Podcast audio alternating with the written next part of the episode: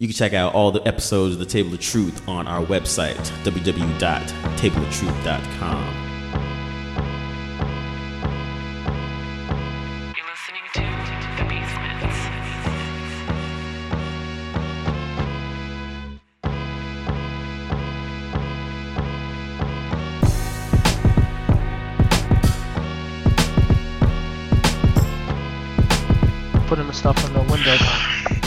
What's going on, y'all? This your man Ant.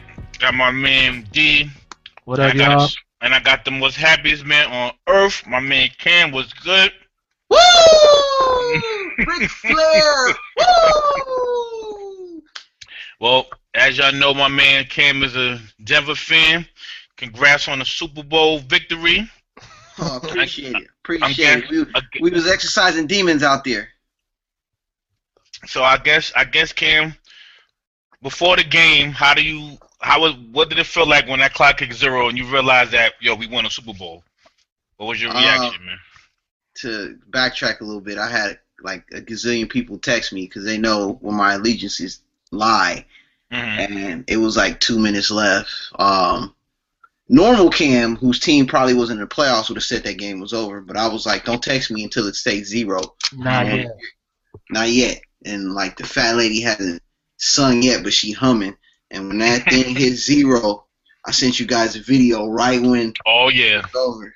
And I was letting everybody, man, I wasn't ignorant, I was ignorant. Like I just lost it. Like, cause it was a lot of frustration living in the Bay Area, being a Bronco fan. I got to deal with the Raider fans saying they got more rings than us. I got to deal with the Niner fans talking about how they smacked us.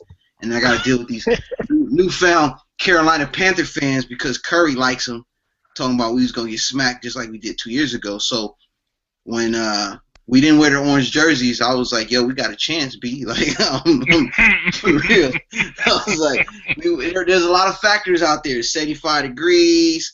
There's a ref that Peyton is 5-0 under. We're not wearing the orange jersey. So, and it was in my backyard. I was trying to get to the game, but the ticket prices was still costing the price of kidneys on the black market, so I couldn't get a ticket. So, but it was good. I mean, I was elated.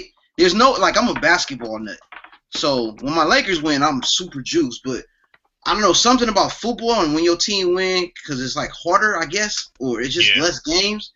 It's like there's no almost like World Cup. If your country win, you on a high. Like, you know what I'm saying?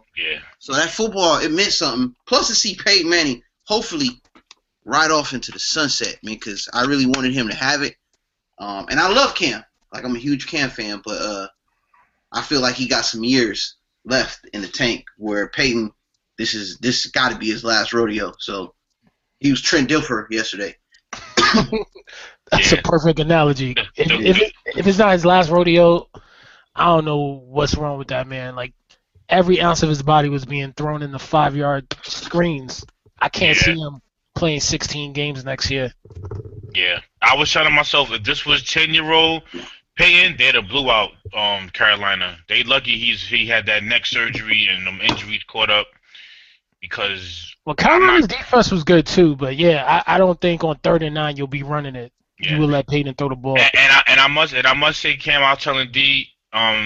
what's your star receiver name again? Forgot his name. Demaryius Thomas. He's overrated. I'm not overrated, but he's not earning his checks, man. He's overrated. I agree with you. He earned overrated. I hate saying overrated, but it's like, how you don't show up for the whole playoffs and the Super Bowl? You know what? There's two parts to it. He showed up in the one we got blown out of. But there's part of me that says Manny just, I don't know. Sometimes Manny throw a ball, he just drops it. So yes, there's times where I look at Demaryius Thomas and like, what happened to you? Because maybe he got paid, and I don't know. So maybe a head game, or maybe the timing's off. Yeah. You know, because sometimes when I see Brock in there, he'll have a different rapport with his receivers. But I just think maybe another year under a quarterback that can actually get it to him properly, with a little more oomph on it, or maybe because his mom was there to see his game for the first time, maybe he's I don't know. Yeah, that could be that too. A little nervous, you know. Yeah, this season he was a little off. Like after he's still a top 10 receiver just off the resume alone and what he's capable of doing. But I agree with you, man. He was not coming through in the clutch. He would just drop crazy passes. You're like, what is going on with this dude? Yeah. Is he trying to put a root on him or something? Like, I thought he had some juju, bad juju. Because him and Vernon Davis had Kwame Brown hands. Vernon Davis. He got a free ring on this one. Word. Oh, he get Peyton Manning. People was like, Peyton Manning goes rid the whip. And I was like, yo, Peyton carried a lot of teams with no defense. Could you imagine if he had this defense in his Colts days? Oh, or if he had this defense 2 years ago when he was moving real mean.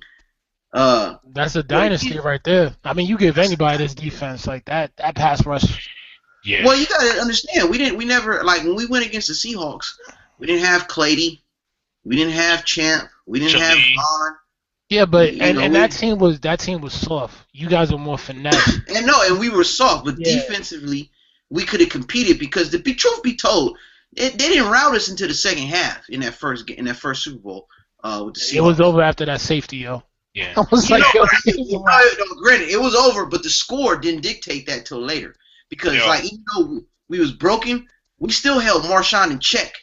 Like, you know what I'm saying? They didn't bust us wide open. You might be the only person who watched that full game, yo. I tuned out after the second quarter. These guys are getting murdered. Yeah, my son was just born, so I was still in the hospital holding him. He was like a day years old. I'm like, I watched the whole game with my son. Like, God damn, they got blow out, daddy. I'm not gonna front. Denver yesterday played grown man D. It was like 96, that kind of defense. It was no zone. It was man up. We gonna shut everybody out, and you can't stop us. Like, they literally smacked Carolina. That's what they did to the Patriots too. It was like, yo, you have to beat us. Like, yo, we know you have no hard game. Yeah, it's true. And yo, that's the thing that I don't get about a lot of analysts that were picking Carolina. And it was just like they were just so they just knew it was over. Like, they knew that the Panthers were gonna win. I'm just like, first of all, you do not go with a team that everybody's picking. Second of all, you don't go against a great defense, and Denver had one of the best defenses we've seen in a while. Yeah. Hey, what do you think they rank in the? Some people say top 5, some people say top 7, top 10. I put them in the top 10. I don't know. For Super Bowl, you got to do it again because I'm not going to disrespect the Cowboys. Nah, man. Look, I don't put the Ravens just because they got to do it again. That Super Bowl D was unreal, and they did it for a year. Which one? The Ravens 2000? 2000. Oh, yeah. They destroyed my Giants. I mean, you got to put Ravens 2000, and you got to put 85 Bears. Granted, they're only 85 Bears. No, the 85 Bears is number one. Yeah, but I'm saying those are only one-year teams, but. But we're talking about Super Bowl or just all-time period? We're talking about defense. We're talking about all-time defense. Because Denver been gassing fools all year. Like, this wasn't a one-time thing. This was an all-year thing. But like, that's the thing where analysts, you're like, why analysts aren't taking that into account? Like, how are you just picking, you know what I mean? Like, yeah. But you know what it is? Yes, 2 years ago, they was on one. Oh, yeah, that defense was crazy. You know what it is was hard now? Seattle's the only team that did it within the last few years that the free agency is hard to keep everybody intact. Seattle did it. I don't know how they did it, but they did it. I got to see if Denver could keep everybody together, do this again next year, and then we could put them as saying one of the greatest defenses of all time. But for this year, yo, they literally played Big Ben, Brady, Cam, and it was the same story every game. So they're up there for that 1 year. They're dominant, man. Like, there is no weakness on Denver's team. Not one. Do you guys think this is Peyton Manning's last game? Personally, I would love him to retire. If he had some semblance of arm strength, I'd be like, come back for one more. Do it again, you know? But the fact is, everything's lined up perfectly. He has a 14-13 record in the playoffs. He's over 500 now. He's over 500. He's 2-2. He's in that pantheon of legend talk. I'm not going to confuse him with the greatest. He's top 5. I think he's. He could be in my. He owns every regular season stat. He has 2 rings. His only knock is he just doesn't perform at top level in the playoffs. But all that aside, he's on that Mount Rushmore. I think, in my opinion. Well, he has. He's not over. You can entertain a discussion. Yeah. He's in the discussion, but yeah, you if you go on Brady, Joe Montana, you know you're picking them. But if someone, like you're saying, if someone brought Peyton Manning to the table, it could be argued. I can argue now. Yeah, I think, to me, it should be his last game unless Denver's like, we want you back. This is what we're going to do. Like, you do not go to another team. You do not become Michael Jordan of the Wizards. Like, and you took this team to 2 championships in 4 years. I think you should ride off in the sunset, a la Ray Lewis, Jerome Bettis, John Elway. Call it a career. Show up on ESPN or start. What is he, 39? Yeah, you're gonna be 40 next year. Come on, man. Let's be real. Now, if he had a Brett Favre arm still, hey, why not? You know what I'm saying? Yeah. You don't have that. If he gets healthy, more healthy than when he is now, with that defense intact, but you can't throw 150 yards every game. Like it has to be where you got it. Yeah. If he gets healthy, it's the HGH, yo. He's going to jail. Let him throw a 50-yard strike. Cops are gonna be on the sidelines like, yo, put these handcuffs on. Yeah. Going in. For him yesterday, like you said, a 5-yard pass. I feel like he blew his arm out every pass. Yeah. I'm like, but maybe he said in his head, you know what? I don't have to gunsling because my defense is winning this game. I'm not. Oh. He allowed himself to be in a different system. He allowed Kubiak to coach him because usually Peyton dictates that. But you notice that Kubiak's system started to work, and we're gonna see this come into play. With Brock, you're going to see more bootleg. You're going to see more of that Kubiak power style running, and the running game will be better because Brock is a little more athletic, obviously. He can run. He's got a little bit more arm strength. And hopefully he learned under Peyton, you know, because he's an integral piece in why we have home field advantage. And a couple of podcasts ago, if you guys were listening, I was irate when we lost to the Raiders. And Brock was the main reason why we were still able to get home field advantage, because who knows what would have happened if the Patriots had home field advantage if we'd have been there. Yep. Yeah, it's hard to win out there in the playoffs. To win in hockey, bro. All right, still on the Super Bowl topic, do you Cam Newton kind of walked away during his post-game press conference. I'll start with you, Ant. And do you feel that was immature, or do you think hold on, Cam. Do you want to go first, being that it's your team, or it doesn't matter? No, Cam Newton. To talk about the Panthers. Yeah, talk about Cam. I'll go. All right.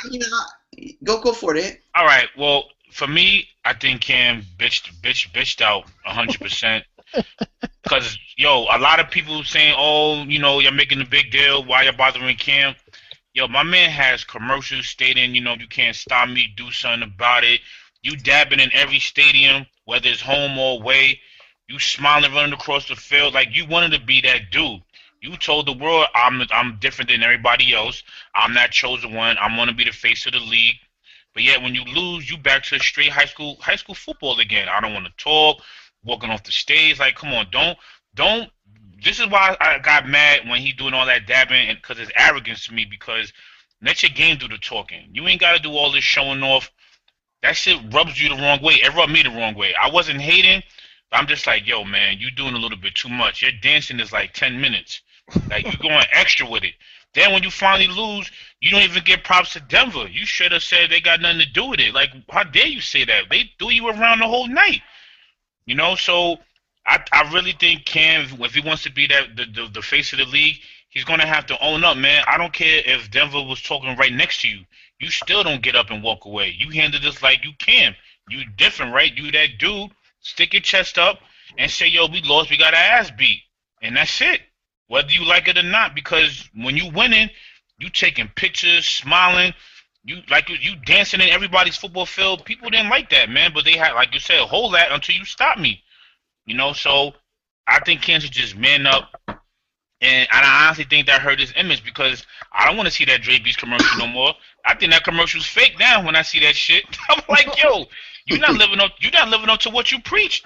So you gotta like literally change your whole image again, man. Like, I think you went backwards on this one. I really did. Interesting. Cam, what do you think? At first, I was a little taken back by Cam because, you know, we had seen Cam like this in his rookie year or in the early years of Cam. He was immature. He showed body language that rivaled Jay Cutler. He also wasn't ready to be a leader, you know. So when he's starting to come up, he's winning, he's showing improvement, he's being mature. After Steve Smith Jr.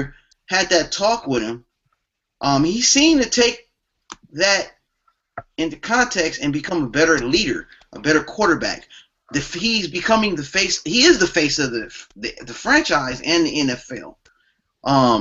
MVP. You know, he's the MVP. He's the offensive player of the year, the MVP. He is the guy of guys. He is the quarterback everybody wants to be. It's Cam Dab Newton. You know, and when I saw him interview, and you know he gave one word answers, and that's to be expected, man. Especially if you just lost, you're a bit salty, and I get it. You know, but and he's not the first one to do this. So like I got two sides to this. You know, Peyton's done it. He walked off the field when he lost to New Orleans because I always believe. Let me backtrack a little bit. I always believe that a lot of black people especially was rooting for Cam, not only because he was black, but he was cool. But the fact is they believed in the media trumped up story of a few people who thought he was this and that. And the media's like, oh, they don't understand Cam, and he's bringing a different culture. He's different, you know. And like he wouldn't, if Cam did this, he should be more like Peyton, or he's not like the other guys. And I was like, this is not like a social race thing, man. It's just two good quarterbacks that come to the stage a little bit differently. But a lot of people empathize more with Cam because they thought people were hating on him. Those are the few idiots. Everybody loves Cam. I love Cam. Well, if he wasn't playing my team, I was a huge fan of Cam because I always felt like if you showboat, it's entertainment. You know what I'm saying? If you want to stop him from dancing, then beat him. Stop him. That's, I always said that. It's like the Patriots. You want to stop them from running up the score? Play defense. You know? So all that showboating, giving the kids the ball to the kids, that was a good look. I loved it every minute.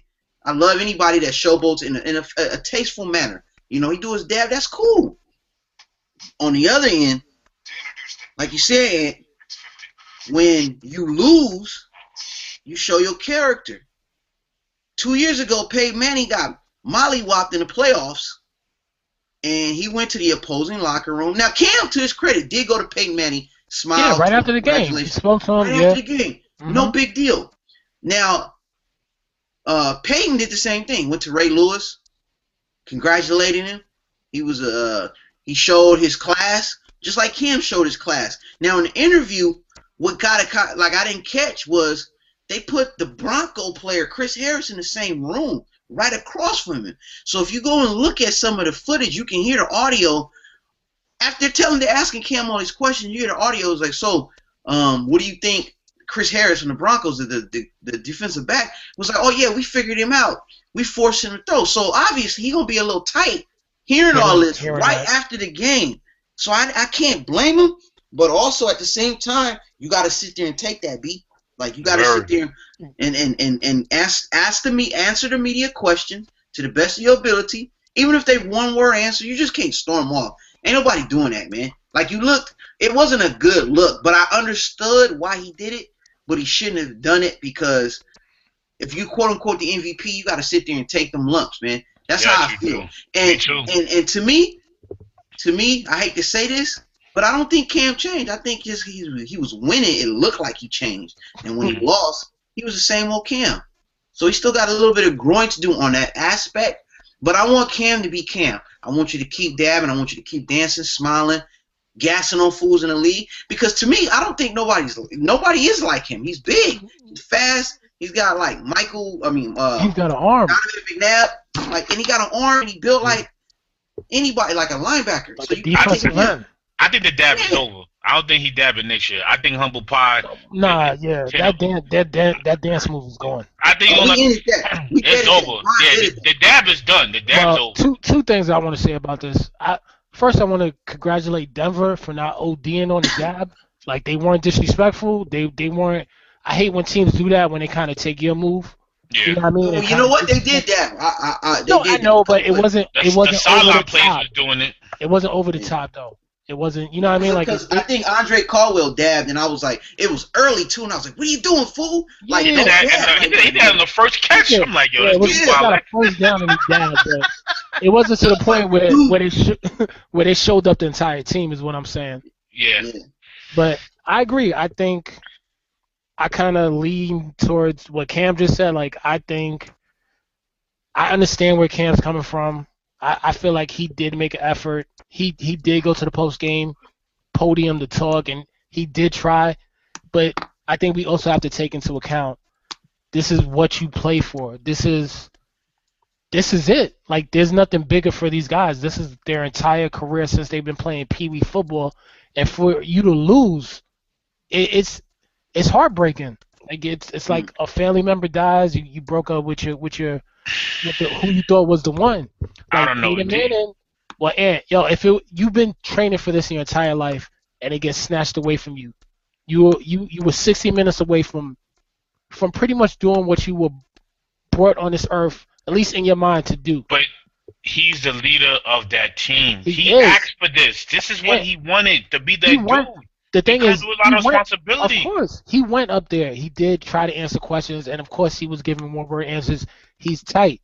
Yo, I'd rather him say, "I'm sorry, I can't do this," than say, "No, he has to do that. That's his obligation." But yeah, exactly. But there's been times where people were probably like, "I'm not going," or "I'm just going to say something. You can find me. I don't care." Like, of course, as a quarterback, you definitely have to show your face. But at the same time, just like you said earlier, Cam, Peyton Manning, when they lost to the Saints, he didn't shake anybody's hand. He just left. He was pissed. All right, let's look at it in the business aspect, fellas. He molded his brand based off of him not cockiness, but his persona. Now that you did this, how can you represent that brand that you stood for after what you just did? Yo, because LeBron did it. He's still popular. It took LeBron. LeBron became a villain the next season because of that. Cam going to become a villain to counter what the haters is going to say to him? Because LeBron did a 360, and I was like, wow, LeBron's the enemy right now. He knew what he did. No, this is before he left Cleveland. This is before he left Cleveland. He did it when he was still on Cleveland and came back the next year. The Magic beat them in the conference finals. He ain't shake nobody's hand. He didn't talk to anybody. And to me, that rubbed me the wrong way. I'm like, dude, it's the same thing you're saying. You out there breakdancing and smiling. But when you lose, you can't say anything. And to me, I'm like, that's a conference finals. So if it was the finals and you just got destroyed, maybe I would understand it. That's the only reason why I'm giving Cam a little bit benefit of the doubt. It wasn't like he didn't shake Peyton Manning's hand, congratulate the team. It's not like he didn't show up to the podium. It's just there was different factors. He's sitting there. Chris Harris is talking in the background. You can hear the man. You got to man up, D. You got to man up, D. You're the face of the league. Yeah, he would never do this again. There's always learning experiences, and he's going to learn from this. Like, this is not going to be Cam Newton. Like, he's going to grow from this and learn. Obviously, he's going to address this eventually, but I'm not going to throw the man under the bus. Like, it happens. It's emotional. It's sports. How many times I want to punch you in your face when you play basketball, football, and you right, D, but I never dabbed on the court and said I'm that dude though either. Come on, that wasn't out yet. So, but my point is, D, he was honestly, yo, D, real talk, he was he took T.O. antics to another level. No. Because it's the same thing. You know why? Because T.O. danced on a star, but T.O. put up numbers. But it was just to me. Me playing sports, it's a sort of a respect thing, man. You don't have to smile on my face and dance and say I'm nice. You don't have to. He's always been doing that. And I am who I am, but you can't get mad. People don't like it either because like he did it. Look, it's entertainment at the end of the day, right? Oh, now it's entertainment now.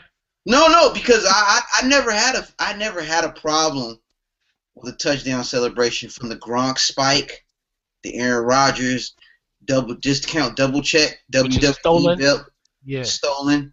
A high five is a form of celebration. The Marshawn Lynch sly ass handshake. He trying to be slick with that shit. We know what that is. I get it. So It's all a form of celebration and cockiness, but at the end of the day, if it's not over the top, like Cam with 10 minutes. Hold on. There was a dude that intercepted. Oh, you about to talk about the Steelers? Yeah, that guy. Now that's what you call. Yo, like, somebody should have just knocked him out. Yeah. Yo. But that's way over the top. Like when Chad Johnson was doing it, it was hilarious because it was in good taste. People liked it. Cam, what he's doing, giving footballs, the smiling, the dabbing, Cam did it out with a Ric Flair vest saying "Future." So then maybe. He got that Lex Luthor smile that like that niggas ain't shit. Like he just, and I'm not hating. It might come as a hit. He just rubs you the wrong way if you want to take it to that level. If y'all get what I'm saying, it's like BJ from 141. He just had that cocky. Like, yo, I feel like just decking you right now. Like, you doing a little bit. Yo, his first down celebration. How you stop that? By beating him. Von Miller out there beating him. And when I did do that, instead of him saying, yo, you got me, y'all ain't do nothing. That's like some bully type shit. Like, yo, I just beat you. Yeah, I didn't even hear that. Like, if he said that, then obviously they asked him upset about the defense. He said they ain't had nothing to do with that. Like, what? Like, to me, I'm like, wow, I can't respect you for that because – like you said in your commercial, ain't no feelings for Band-Aids, whatever. Yo, you got feelings right now. You catching feelings after we done beat you. So I don't know, man. That's cool. That's cool. If you don't want to give us our props, that's fine because my team did that. Of course, and he knows that deep down inside. Like he knows that the Broncos were the reason he didn't win, and you need wide receivers. Like they came out with a good game. I'm happy Kelvin Benjamin wasn't there. I'm glad. Yeah. I mean, don't get me wrong. We was fortunate. Like I said this, not to jump off topic. I said this prior to the Super Bowl. They was like, who would you rather see, the Panthers or the Cardinals? And I said the Panthers. They ain't got no receivers but one. Like we was gonna have a problem if we had to see John Brown, Larry Fitzgerald, Michael Floyd. We really got to get David Johnson catch out the back.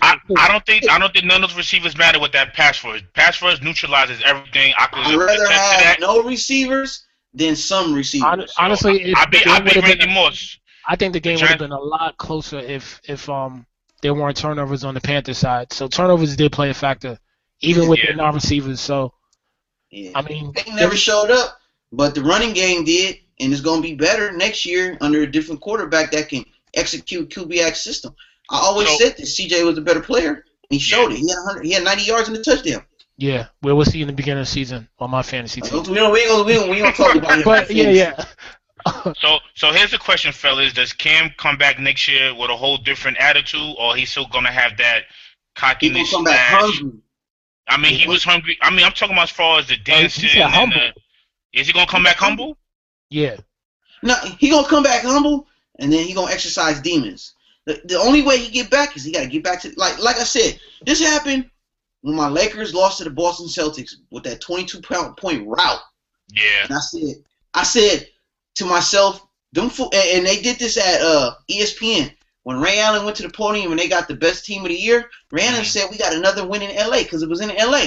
And if you saw the looks on the Lakers' faces, they was like, all right, get back. We got get back next year. And what they do? They get back to the finals. They beat Orlando. And then they come back again, and who they face, the Boston Celtics, and they got that. That's the only way Cam going back. He's going to be so focused. I'm rooting for him. You know what I'm saying? Like, again, I'm a fan of him, not only because he's an African-American quarterback being successful, but he's that dude. He's really good. And I like seeing people that's really good. He had a moment of weakness, and it showed. So I'm not going to knock all that good he did for that one moment in the media that he didn't want to talk to people or he stormed off. I get it, you know what I'm saying? But he has to learn from this. And I want him to come back and bounce back because at the same time, man, he is that good. And if he wanted to go against my team, I would have been rooting for him. If it was the Patriots and the Carolina Panthers, oh, man, I'd have been dabbing all the way, you know what I'm saying? So, it's all good, you know, but at the same time, man, like, He'll be back, man. You learn from these type of losses. Like we learn. You know, it's NFL. You can't say we'll be back because everyone thought Marino was going to make another run at it. Yeah, it's not a guarantee, man. Yeah, all it takes is somebody break their leg. They'll be back in the hunt. They'll be in the hunt because they'll have all their weapons. They're going to probably make some moves in free agency to help. What's his name? Josh Norman. He gonna be extra motivated. Cam gonna be extra motivated. They coach gotta learn from this because he got out coached. You know what I'm saying? He didn't make no adjustments. Yeah, he didn't. Cam wasn't moving around the pocket as much. He stood there instead of running around. That I didn't agree with. I'm like, if I was Cam, well, you know, he got too confident. He didn't think he was that for real. He got too confident, man. I preached this. Now I came in with the negative jinx. Anybody that knows me, you know, I the way I speak. I really want my team to win, but if they don't perform, man, I'm just like, these dudes ain't hungry. And I've been preaching this all year. I was waiting for that. We only seen a couple complete games. I think we seen one with the Green Bay Packers where it was offense and defense down. And I was like, this is what we're capable of. If we play like this, nobody's going to beat us. We did it against the Patriots. We got the monkey off our back. Now, granted, when we played Pittsburgh, they didn't have that mutant on the other side of the ball. It don't matter. You know, it didn't matter. It didn't matter, but at the same time, that's what he torched them. Yeah. You don't want him on the field. Now, what I'm trying to say is, hey, injuries happen, man. Like, we can't. And that's what I'm saying about the Panthers. You never know. Like, we assume they're going to be back, but all it takes is one bad break. All it takes is a team getting better than you. And a lot of people is going to want money. Like, a lot of people on that team is going to want that, yo, I need that money, so you can't keep everybody. Free agency always dismantles a team, so it's nothing's a guarantee, man. Still on the subject of Cam Newton, did you guys hear what Bill Romanowski said? Yeah, okay, so I have another tweet. Can I interject on this real quick? Yeah. No, I'm just going to say what his tweet. Oh, this is on Bill Romanowski or on Denver? Yeah, Bill Romanowski. I'm just going to say what his tweet is so people can hear it. Yeah. Okay. Bill Romanowski tweeted, "The world doesn't revolve around you, boy." That was his tweet to Cam Newton. Now, all right, next you go, Cam. You got the mic. I'm not surprised because this is, you know, I don't care how much Bill Romanowski. Is he a former Bronco? He a former Bronco. He's everything. He a former Niner. He's a winner on the football field. Yeah. He is a winner. Yeah, but he's an animal. He always. Does this surprise me? Not at all. Him and Rob Lowe. They both clowns. They both. Yeah. Romanowski has a track record breaking a dude's orbital socket, injuring his and destroying his career, spinning J.J. Stokes' face. Yep. Dirty player. He needs to chill, man. Football aside, he needs to realize the word "boy" has a deeper connotation in the African American community. Sure, and I don't want to make this I don't want to make this into a race game. And, you know, you got to understand, man, Cam took the loss hard. You know how to handle himself gracefully when things didn't go right. He's going to learn from it and move on. But I don't care about this Bill Romanowski. I don't care how many rings you won. Yeah. You can't be calling African-American males boy and not realize the repercussions of your words and actions, man. For one, you have no ground to stand on to be calling somebody boy. What an exclamation point on top of that. Yeah, so to hear him call us that, man, you revealing your true feelings about how you feel about minorities and your fellow peers in the boys club that's called the NFL, the No Fun League. Anybody who has a shred of decency that knows him needs to check him. Yes, immediately. Get on him. And I'm glad Twitter got on his throat. Him and Rob Lowe, they jumped on their throat, but something needs to be done. You'll be calling people, boy, who you think you is, man? Like Rob Lowe making porno tapes with kids talking about come on, man. Bill Romanowski's crazy, but he a few crowns short of a kingdom. But at the same time, man, don't be getting beside yourself, man. This ain't Django, bruh. Word up. You somebody can knock on your door and throw a bottle across your forehead. Not promoting violence tonight. But, yo, like you said, you can get it in this day and age. Nobody ain't afraid of you, man. Nah, not at all. The Cam Newton bigger than you, too. He run into you somewhere, he might let them fist fly. What did Rob Lowe say? Rob Lowe was on the same. He didn't say boy. He was just saying, I'm basically it was like way to be a role model for 16, something like that, right? Wasn't like 16-year-old. Let me look up the tweet real quick. Yeah, I mean, man, Rob Lowe's a clown. You know what I'm saying? But that's the reason why I said what Cam did. The reason why it's so bad because you put yourself on such a high pedestal. You know you're gonna get scrutinized for everything you do based on what you say and do. It says, "Wow, what a press conference from Cam Newton! So gracious, so classy, so humble. What an example to kids, just like Peyton. Dab Super Bowl." See, that got now you touching the man's character. No, but that's what I'm talking about right there. The actions of few swayed many. Yes, unfortunately. These few idiots want to put this and blow it up, and the media blew it up. Hi, I'm Stephanie Statutory Ray Rob Lowe, and I have a cable somebody wrote. Yeah. So, oh, man. You know, Rob Lowe ain't no patron saint. He ain't Robbie Downey Jr., but at the same time, he was a sex addict. You know what I'm saying? Mm-hmm. So I don't want to hear him stand on his pedestal of morality. Yeah, I mean, I get, like, I agree with, yeah, what Cam did was immature, but at the same time, like, yo, this is sports. People who have played sports, they know this is an emotional thing. All I'm saying is if he didn't show up to the podium at all, I would have been waving a flag saying, yo, what's wrong with this guy? He made an effort, and circumstances happen. No matter what, it's still wrong. But I'm just coming from the standpoint, like Cam said, I get it. I understand. But end of the day, you're a professional. You're supposed to do what you have to do. Yeah. And next time, if something like this happens again, then you know he didn't learn. And that's when I think you just kill him and throw him under the bus and throw dirt on him. Yeah. But my final thing is, D, I think the reason why people are saying this, and I'm not making an excuse. No, I know what you mean, the dabbing and the smiling. That people like, yo, this nigga, who the – and I don't even know if it's hate because they hit me. I'm like, yo, man, I'm tired of – Well, he did put your team to my team, so yeah, so that could be it. It rubbed on me, too. It did. When he started doing that in Giant Stadium, first downs, he's doing 3-minute poses. I'm like, hey, yo, man, somebody please rock this dude head off. It had nothing to do with race for me. It's about just football. Because if just like in the streets, if somebody in the street is doing all that dabbing, best believe that you know me. I'm going to say, yo, if I get a chance, I'm going to lay this dude out, and I'm going to love him. Denver did it. And so you're a Giants fan, obviously. Yeah. So when your boy OBJ does all that, how you feel?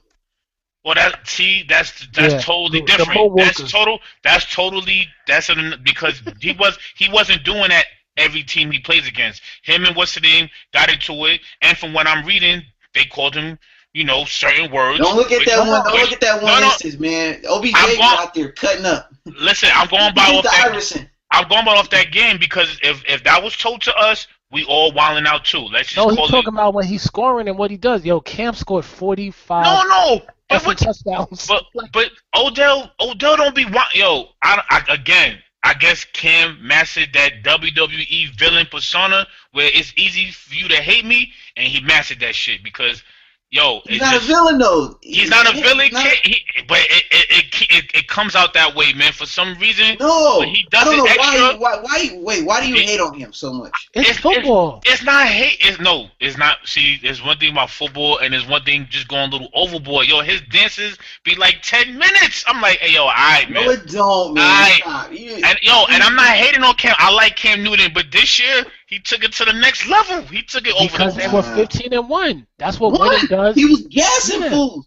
You do whatever you want to do. So then I'm at the rest. Then maybe I'm a little bit old school and I'm not used to this. Like he said, this is something new. I'm telling the truth though. I'm keeping it. I'm telling the truth. You sound like Dennis Stubblefield. He called him a punk. Punk is a strong word. No, I didn't call him a punk. No, I'm saying that's what it sounds like. Like you just don't like him because he just danced a little too much. Well, stop him. Well, and I'm mad because when we did stop you, when Denver did stop him, when your team stopped him, destroyed him, he didn't man up and say, hey, yo, I got my ass beat. But, man, we saw on the field. I didn't see one smile from his face that game. Yo, like, the whole field. But over-under dab. Yo. Snoop, I was nervous because when Snoop was, like, asking him at the interview, he was like, I got 3 kids here that want to football, make their dreams come true.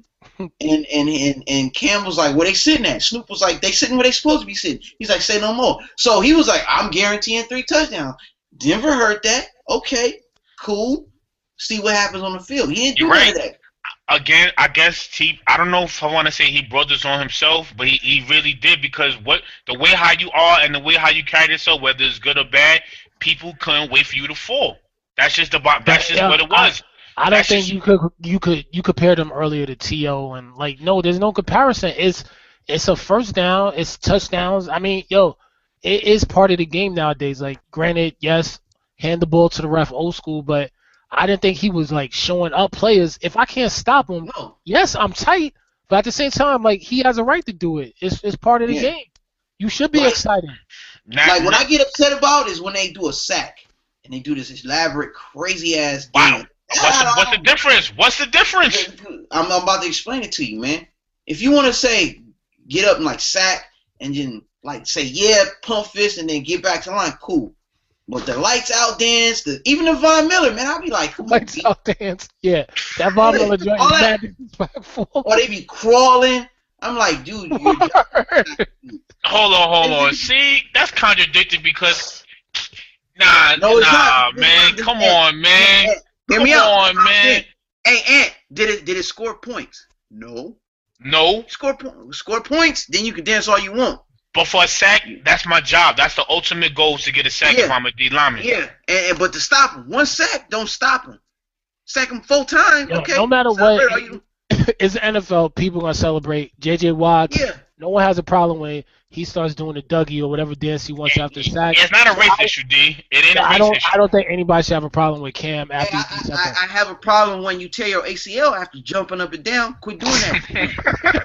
Yo, again, I guess Cam, honestly, Persona D, it just rub people the wrong way. That's all. What it is. You just don't like Cam if you don't like that, is what I'm saying. Yeah. Like, if you don't have a problem with J.J. Watt's doing it, and you have a problem with Cam doing it, you just don't like Cam. It's a deep issue. For that lady to write a letter saying you were celebrating when you scored a touchdown and my child was there, you have a problem with Cam.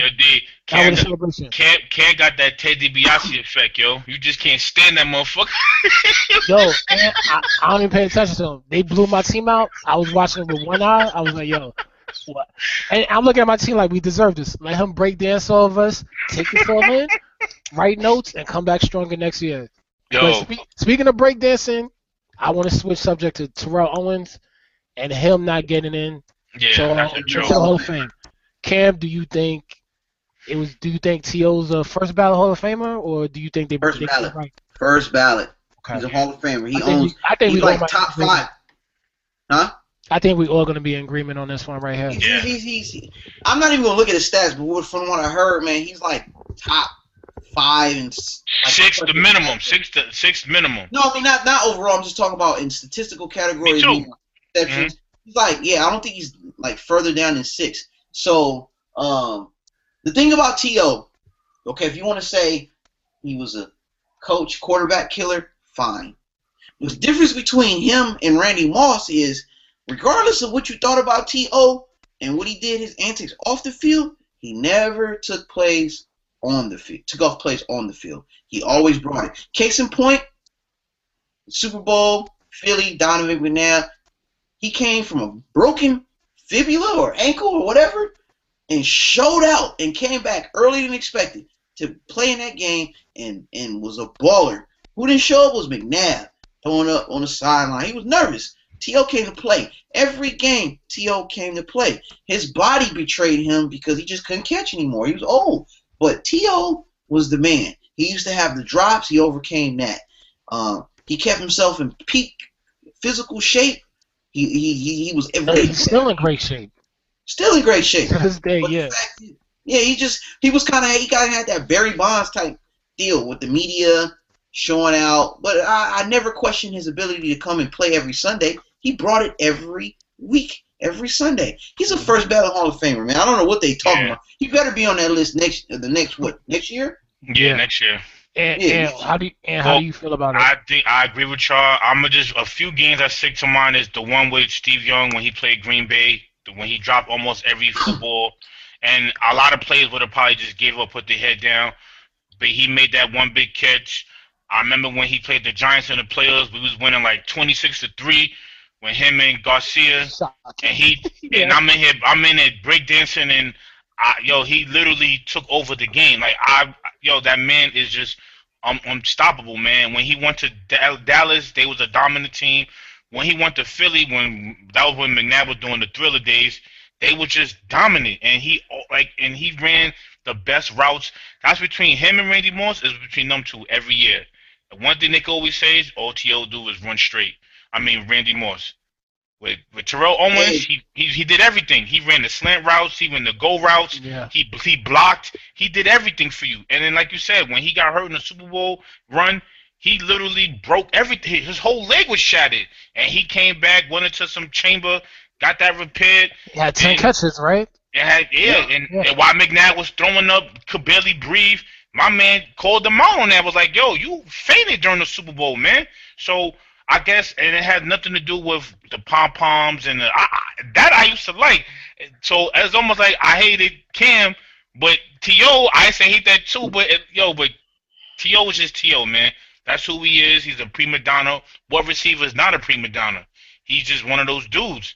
And for him not to make the Pro Bowl, I was all off his attitude, man. Everything. Because there's no way you don't put him in based off of stats. And not to go backwards, but go ahead, Cam. Boy, McNabb was the Cam Newton of that day. You just said he did the turtle dance. He smiled. Remember that? Oh yeah, but moonwalk. Yeah, moonwalk. I used to hate McNabb too. I hated McNabb. He used to kill my Giants. It's because it's rivalry. But it's a rivalry though. Yeah, the rivalry. Yeah. But you're right though. You're right. Yeah. Good point. But I don't know. Good point. T.O. is, I got it right here in front of me. He's number 6 all time in catches, number 2 in receiving yards, and number 3 in receiving touchdowns. Like, this is what I don't like. We spoke about Ken Griffey Jr. the other day with the sports writers or whoever has a vote not being able to say who they are.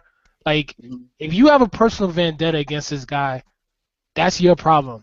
But if you're just looking at his stats and what he's done on the football field, it's not even a question. He's a Hall of Famer. Hands down. Like, this is not even a discussion. He should be in there with Brett Favre and with the rest of the greats. He's going down as one of the greatest wide receivers to ever step foot on the field, and you just denied him because he ate popcorn, he did sit-ups in a driveway, he stood on a star because he didn't get along with his quarterbacks, because he didn't get along with certain coaches. The name of the game is winning. I mean, the name of the game of making it into the Hall of Fame is putting up numbers and being the best at your position, and that's what he did. Who cares how you felt about the guy? There's guys that I don't like, but I have to respect them. And you have to respect T.O. for what he did on the field, like you guys both said. He should be in the Hall of Fame. Yeah. It's not even a topic we should be discussing. They shouldn't. We should be congratulating him. And now they put in this dude, what's his name, from the Raiders, from the 70s, Kenny Stabler, I think his name is? Yeah. How long were they denying this guy? But now after he dies, you want to put him in. Like, I do not appreciate stuff like that. Yeah, like that's disgusting. This is one of the guys in the 70s that nobody wanted to play. Yeah. Like, you would hear Terry Bradshaw talk about him. You would hear Starbuck. You would hear everybody talk about this guy. He was one of the best. Granted, his numbers weren't incredible. Neither is Lynn Swan's, but he's in the Hall of Fame. But in that era, it was good. Yeah, exactly. You got to do with eras. Yeah, you can't compare it from now to then.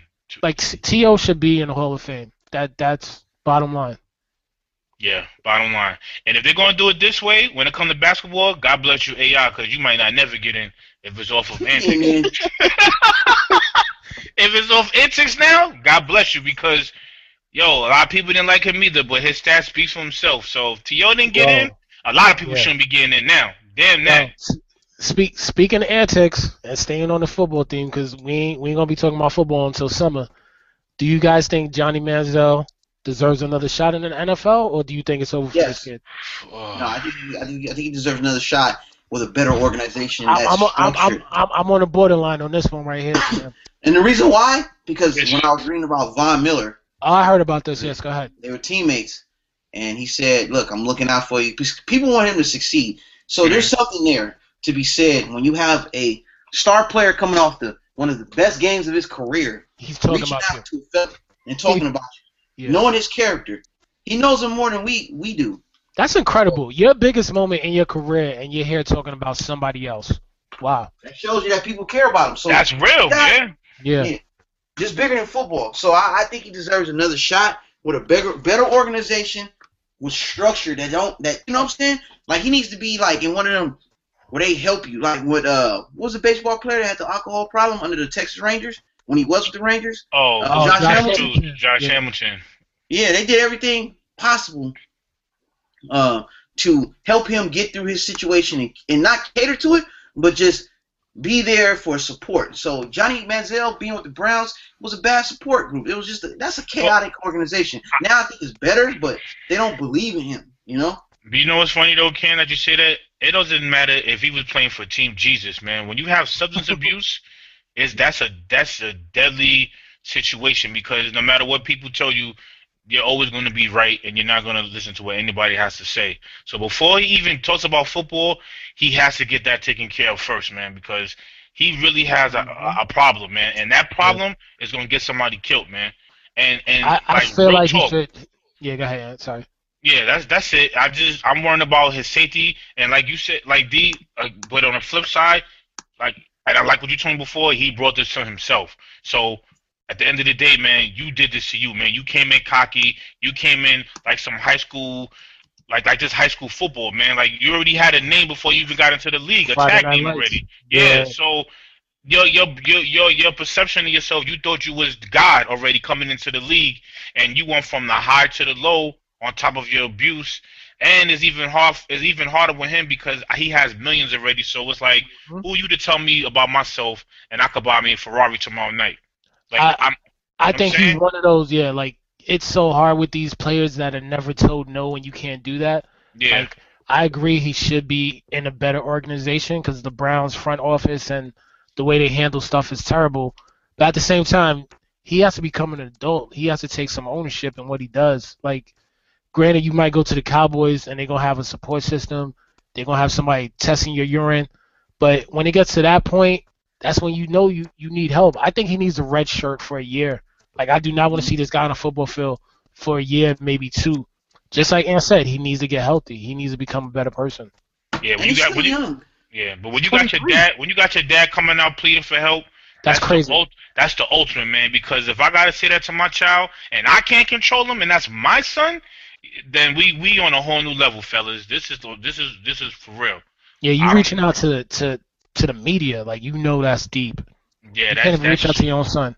Yeah, that's deep for me, man. And honestly, I don't even know if he can play in the NFL, man. I haven't seen enough. He showed signs, but yeah, you're right. I haven't seen enough, but I haven't seen enough, man. There's a chance to give him opportunities so we could see more. Mm-hmm. Is what I feel. I feel like I need to see where he's going with this. Like I think I feel like the Cowboys might take a chance on him, but I think he has to sit down for a year. He has to go through definitely treatment, like you said, Ant, because this dude, how old is he? 22, 23? Yeah, he's wilding. Yeah. You give me that. You give me millions at that age. Granted, I'm not doing what he's doing, but I'm wilding. Yeah. Word. Yeah, I might be ODing on Jones, some chicken or something. I'm not gonna sit here in front. But to the level of what he's doing, I don't think he. It's like he doesn't have a conscience. Like, how are you breaking your girlfriend's eardrum? But where's your support system? Where's your inner circle that's around you? No, that's what I'm saying. He's never been told no. You gotta have a lot of yes men. Too many yes men in that circle, man. I think he'll bounce back. In my opinion. Well, I don't know. It depends on organization. I don't think organization matters. It's up to him. If he says kiss my ass, it's kiss my ass. No matter who he won't be in the league. Then that's what I mean. I don't think he deserves to become in the league, because if we quick to get on people with domestic abuse and all that, what's it just between him? Suppose he's drinking and driving and he kills somebody. It's the same thing. It's over for him. He does that. So I think he should be accountable the same way as we treat everybody else. You have a problem that can affect other people, and for him, as a quarterback, you are too selfish, man. And you can't be that as a quarterback. Organizations do play a factor. You put him on Jacksonville, he might end up shooting somebody, have a shootout with the cops. It depends on where you're at. You put him somewhere. You put him in a Pittsburgh. You put him in Denver. Right. You put him in with the Giants. You put him with Dallas, like. Let Des Bryant not be in Dallas. Who knows where this kid would have been today? There's always and who's the other guy who plays with him? Josh Gordon. Is it Josh Gordon? Yeah, he's another wreck. He's another train wreck. It comes down to organizations when you're dealing with people who aren't mature yet. Yeah. Like look, it goes for any sports team. Like there's a lot of teams like Lance Stevenson. He left Indiana. Larry Bird's not there to kind of help him and guide him. Look at him now. This dude slapboxing with Josh Smith on the sidelines while I'm watching a local Clipper game. Yeah, I'm like, bro, we ain't at the Rutgers. Embarrassing. Word up. This ain't Marble Hill Classics. Like, come on, man. This ain't Dykeman. Yeah. So I feel organizations do play a role, but you're right. And at the end of the day, it comes down to that person. You could go to any organization. Ryan Leaf came to the Cowboys. Jerry Jones is like, you know what? It's time for you to pack your stuff and get out of here. We can't help you. Yeah, your skills and the way you've diminished is over. I mean, next chance Johnny Manziel has will be his last chance if he does get that. I really think you giving him football, it feeds into that because I'm telling you, domestic abuse, you really feel that you're never wrong. Everything you do is right, and we're the fools. I guarantee Ray Rice is a vegan now. He ain't hitting nothing anymore. He ain't touching anything. It depends on you. You gotta learn your lesson, man. Depends on that person. Yeah. Hopefully he does. But I wish him well on a health standpoint. I could care less about football with him anymore. Me too. I'm done. God rest his soul, Lawrence Phillips, who I thought was going to tear the league up back in the days from Nebraska. Yeah. He died in a jail cell, killed himself, man. Hung himself, man. Yeah. It's scary out there, man, for these guys. Yep. Yeah. Not everybody should have millions of dollars in their bank account, and you guys, some people just need like an accountant, like, no, you ask for money, man. You don't touch nothing.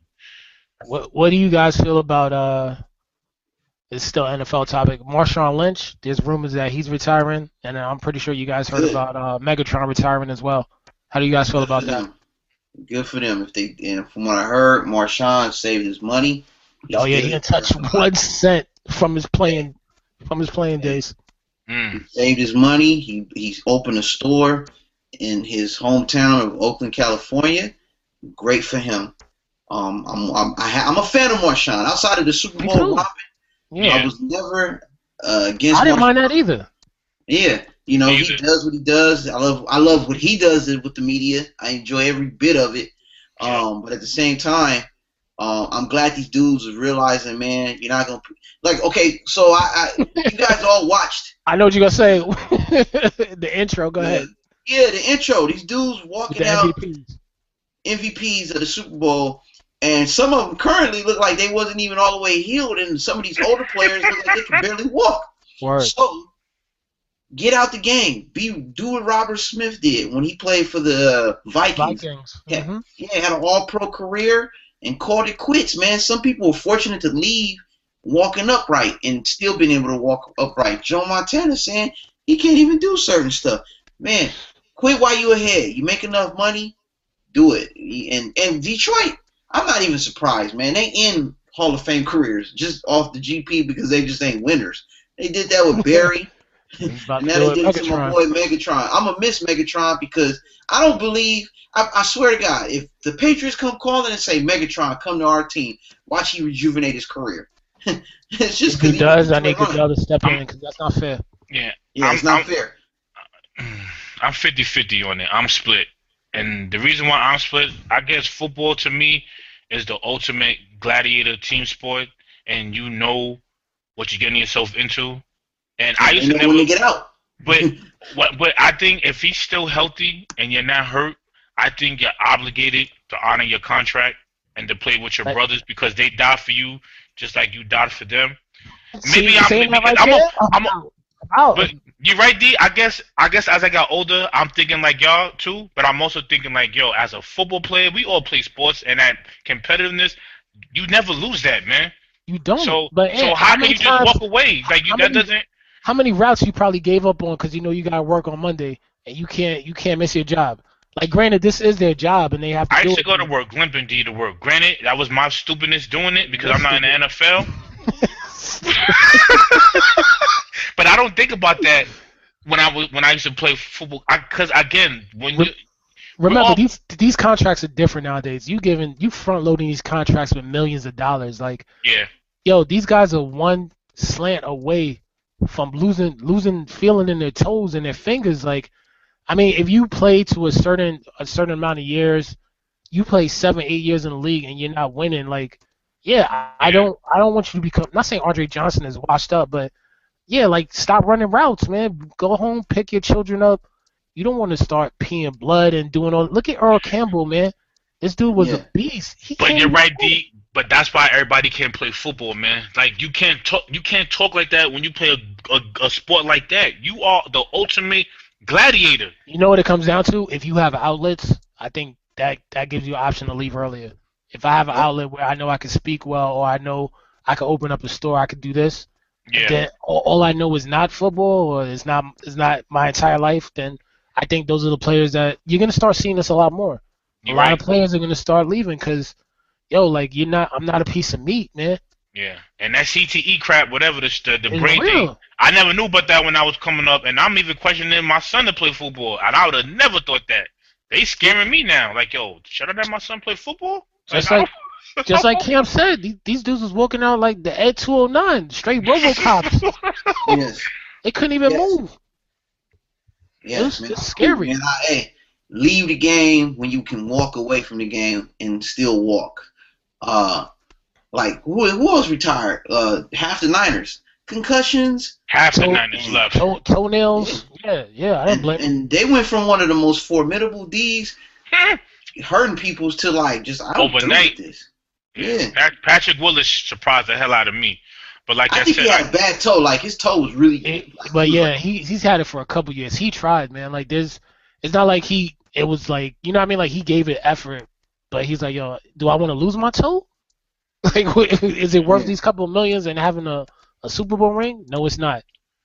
But unfortunately, you know, man, playing this game, we all know these dudes are 280 running 4 threes. So it's a different time now. Different time. This sport is just so violent. There's really nothing you could do, man. Like you said, get your money. I didn't realize as I got older, you only last for like 3-4 years. Back in the days, I thought they played for 20 years when I was young. This game is ridiculous, but you get rewarded too. Some of them come out millionaires, some don't. But you're doing what you love, man. Sometimes it's more about money, man. They love doing it, man. Oh yeah, I'm gonna switch topic real quick, and then we'll have final word. But the last topic is Derek Fisher. He got fired. Obviously, we're coming to you live from Ant. Ant, how do you feel about your New York Knicks coach who just got an axe? All right, I'm taking it on. Was it the right thing to do? I'm taking it on. My answer is going to be on a street level and on a basketball level. For one, it's only right because it leads into why he got fired. For one, man, you smashing your man's wife was the ultimate violation. Yeah, and you're talking about Matt Barnes. Matt Barnes, and recently Matt Barnes put a picture on Instagram with the patiently waiting face, like, yo, your time is up. Yeah, sorry. But you know what's funny? You know me. When I'm a Knicks fan, when I'm a fan of something, I go hard. I'm like, yo, why they bothering Fisher for? But deep down inside, I was so biased because you know me, Debo.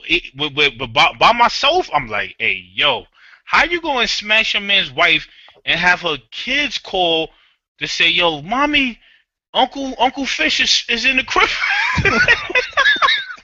Yo. Like, how can I trust you as a player and you smashing dudes' wives? Like, and when I found that out, why, you know, that's one of the reasons why. Like, he had to leave, man. Like, yo, you walking around here with nobody really rocks with you. And I honestly gave him a chance. I thought he was doing fine for what the time that we had. But yo, the last 2 weeks, yo, we were starting off the same way every game. I'm like, yo, we have no energy. It's like, yo, do they want to play for this dude? And then come to find out, man, where even Matt Barnes said, yo, even some of his Knicks players is on my side.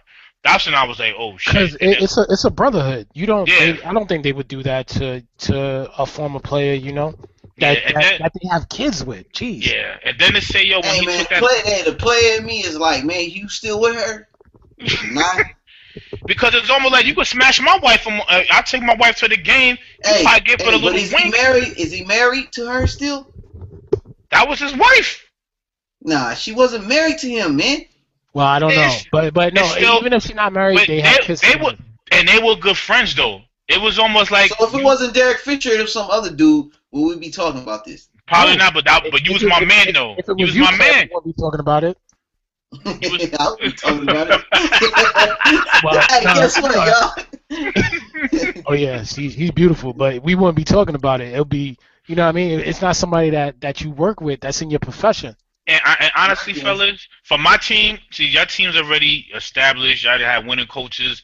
Yo, I want a dominant coach, man. I'm tired of these new and improved, let me see what I could do, coach. I want somebody who got a resume and say, listen, this is what we're trying to do. Like, I'll take a Brian Shaw. I don't know about Luke Walton. His name came up today. Yo, I don't know if it's him or Golden State, man. I want somebody who's proven that's going to come in and demand respect and demand. Oh, Thibodeau? I take a Thibodeau. I like defense, Cam. I'm not with all this scoring 190 points. I'm old school. Maybe I'm too old school, but I like Thibodeau how he teaches. He teaches. Like, that sound like Byron Scott. Oh man, you don't bring up Byron Scott. He is a bro. yo, Cam. Sometimes the old school works if you got the talent around you. And I don't think Byron Scott like Thibodeau. You know what's working? What? It's what's working in Golden State. That's what's working. It ain't old school. That's one of a kind, though. Yeah, that's not even fair what they're doing. That's embarrassing. And they use blood magic. It is. I really think OKC though got a chance though. I really think they got a chance to compete with them. I hope they do. I hope they do too. Because Golden State. Wait, what you guys say? I didn't catch that last one. I said I really think OKC can compete with them, and we just said we hope. I hope they can. Hey man, I got Curry on my fantasy team, so I'm like halfway in, halfway out. Like, yo, as a fan of the game, like, yo. I can't be watching blogs all the time. Game, I want to see somebody step up to the challenge and take them to Game 7. I don't mind them winning. I don't mind them winning because they deserve it, man. That fan base, 40 years of nothing. So to have this special player, this wizard on their team, and the team is just gassing fools, it's cool. I like dominance. Like, I don't mind it. Being a Laker fan, it's a little close to home because we in California, so I'm hearing it from them. But at the same time, it's dope. It's dope to see this, man. Like, I like seeing a dominant team run the table because they make everybody scramble to fucking do what they got to do to compete. Damn right. Damn right. So makes it fun. Do what you do. Yeah, do what you do. Word. No hate. Just step in. Yeah. I mean, I'm a hate because I'm a fan. But I hate too. I appreciate it. Because it's not my team. They gassing. They must see TV. I don't watch nobody else but them. I'm not a fan of front running when this goes on. Like the Carolina front running and the Golden State front running. It's like, yo, show me your resume because you wasn't rooting for these teams years ago. Right up. Hey, to be fair, I've been living in the Bay Area since '97, and I've seen them stadiums packed during them lean years. Well, no, I'm talking. Yeah, you're in the heart of it, and we know they have a great home base and home crowd. I'm talking about. I'm walking in the streets in New York, seeing people with Golden State hats on. Like, really. Yeah, really? You couldn't name one player back in '98 when they had the Mullins and the Tim Hardaways, Latrell. Yeah. Just say Todd Fuller and see if they know. Todd who? Exactly. It's over. Fuller. Say Speedy Claxton and see if they know what they talking about. They won't. Speedy who? Yeah, they won't. Yeah. Ask them who I was like, who ask them who did they trade Vince Carter for? You know what I'm saying? Yeah, Antoine Jameson. Yep. Exactly. Who they trade Penny Hardaway for? You know what I'm saying? So that's the Webber trade. Webber, exactly. A lot of people don't remember that. Yeah, so, I mean, it is what it is, man. So, I mean, granted, I look, one of my favorite players, actually, I'm not going to lie. Three of my favorite players was on that team. And it was it was the Sprewell, Hardaway, Mullen years. Yeah. Because when I used to play Lakers versus Blazers or Lakers versus Celtics, they had Hardaway with they had the UTEP step. And I became a fan. The UTEP step was basically the Hardaway crossover, and then NBA Live 95 they had Sprewell on that squad. Yeah, so I was a fan of that squad because of the video game, and I started learning about them. And then when they gassed on Chris Webber gassed on Barkley with the Nike commercial, he went around the back and I dunked it on him. I was a fan of those dudes. I bought the Webbers. You know, I have a Sprewell jersey somewhere hidden in the closet somewhere. That's my man right there, Knicks, man. Yeah, you know, I followed him when he went to the Knicks, so I rooted for the Knicks when he was there. I wasn't a fan, but I rooted against them. I rooted for them when they went against the Spurs. You know, being a Laker lover, I was like, I hated the Spurs because they was just gassing us. That's kind of crazy, like how the originality was in terms of back in those days. Like every player, not every player, but the star players had a signature move. Carmelo had the little elbow thing. Jordan had the like tongue and the slant thing. It's crazy. We don't. I think that's another reason why basketball isn't the same as it was. Maybe it is, but I think when we were growing up, I think the rivalries made it closer, and I think those signature moves where individuals kind of stood out on a team, it just made you say, "Yeah, I want to see Tim Hardaway's crossover. I want to see Allen Iverson's crossover." Like today, who we got? We definitely got Curry's jump shot, but what else we got? Kemba Walker dropping 60 in 30 seconds, like there's not a lot of stuff you can say compared to how it was back in the days. Mm. Too much friends this era, man. Too many. Yeah. No enemies. That's why I like Joakim Noah, man. He be when don't touch me, man. Like we're not friends. We're not friends. We're not. Yeah, we'll talk after the game maybe, but I'm not your friend. But I guess we'll finish with last words. I guess I'll go first. Yeah, you go first. Last words, you know, when it goes to sports, I'm looking forward to the NBA now. Football's over, you know. And shout out Jerry Reese. This is the warning for you. You got 2 months to show me a starting effing linebacker or a starting free safety. Oh, now you say that. Last year when I was bragging on your linebackers, I said give. I didn't know it was going to be like, this was embarrassing. All right, you was right there, but I was holding on because I got to honor him. He gave me 2 rings, so I couldn't have knocked the man when we hit rock bottom. That's fake. It's not fake, but I had to give him a shot. But now, what the product you put on last year, you could have had me out there playing linebacker, man. So this year, you got 2 months. I better see a top signing by March, April, the latest, or you're out of here. So basketball, here we go. Let's do this, and that's it. I'm done. Cam, you want to go next? Sure thing. We'll let you go last. I'll let you go last. You deserve to go last. So I'm just going to touch on 2 stuff, just like Aaron's basketball and football. It's sad that we're not going to have anything to watch. Granted, I love basketball, but it's not the same as it was when I was a kid. Mm-hmm. I'm not watching baseball this summer. I don't watch baseball anymore. I will be watching those bootleg Gillette NFL series. When your team goes 2-14 and they say something nice about it, I really want to hear what they say about my Cowboys, but I can't wait till the NFL comes back. I know a lot of people hate NFL, but whatever. It's a great sport. It's entertaining. There's a lot of dumb shit that they do, but there's a lot of dumb shit we all do in our real lives. And real quick, the basketball, I just want to say, Robert Horry, sit the fuck down, yo. There's no way you could say Steph Curry is already better than Kobe Bryant offensively. Like, I need 5, 6, 7, 8 years of Steph Curry producing this on a court before you could compare him to an all-time great. It reminds me when Scottie Pippen was comparing LeBron James and Michael Jordan. Like, man, I'm sorry, Kobe Bryant probably snuffed you in the locker room one time or something, and this is your way of getting back at him. Like, so show some respect to people that you play with. Like, do not be a victim of the moment like everybody is nowadays. Steph Curry is amazing. Honestly, he is changing the game.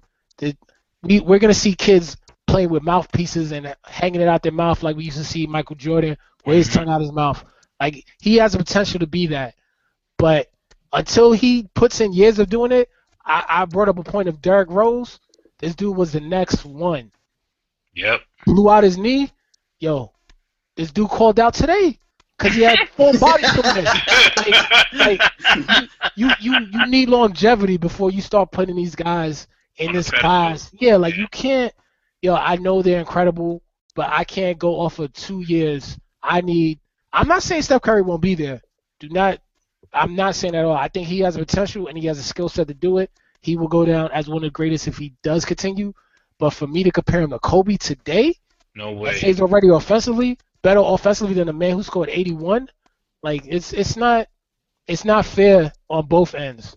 Like let's give him time to grow and become a player where we could compare both of their catalogs. And that's it for me. Go ahead, Cam. All right, funny.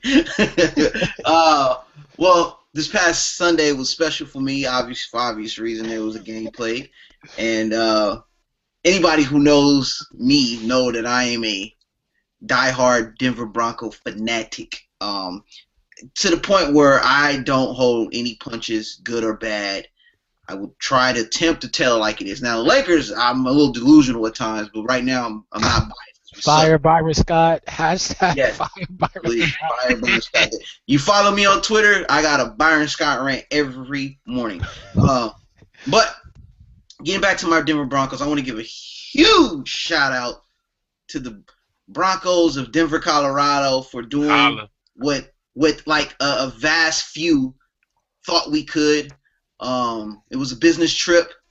I'm glad Peyton won. I like to see the quote-unquote sheriff hopefully go out on top and retire. We back. To you Raider fans out there, we tied up, chumps. I don't want to hear no more about y'all having one more than us. We relevant right now. Y'all don't come up to. I see y'all, but y'all can stop the nonsense. And I got a year of bragging rights until football season start. Oh, yeah.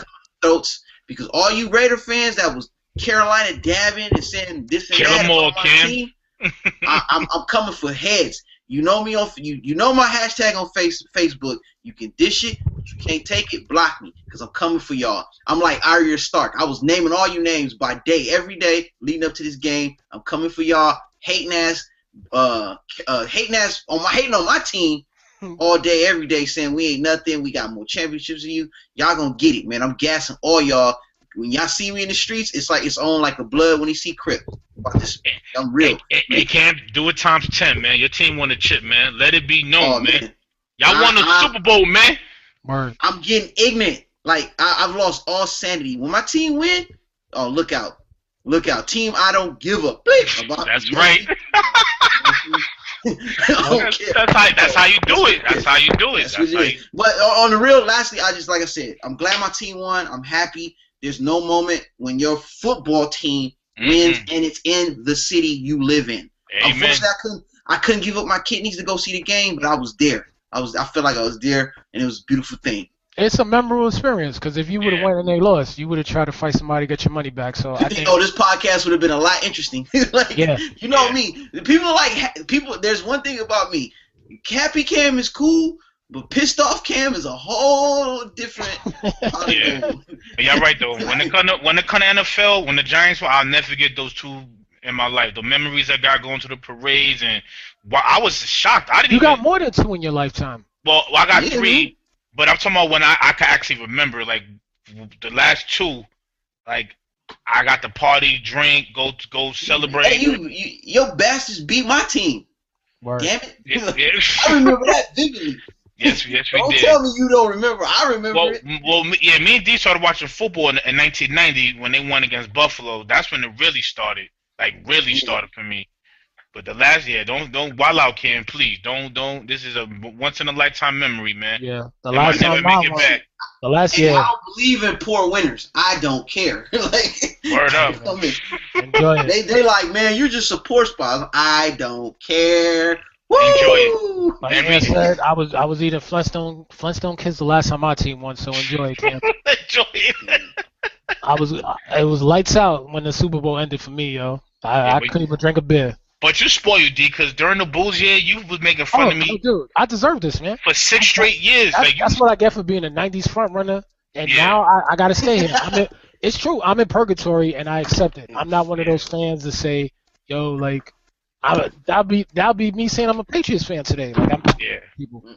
It's when I started following them sports, I was front running, and like now it's like, yo, I gotta stick with these teams. I can't leave them because this is what I fell in love with. When you a kid, fan law, okay? Hey, to all you fans out there, there's rules to this. Bill Simmons has a mantra, a rules to being a fan, and some of it, most of it, I agree with. Some of it, I don't.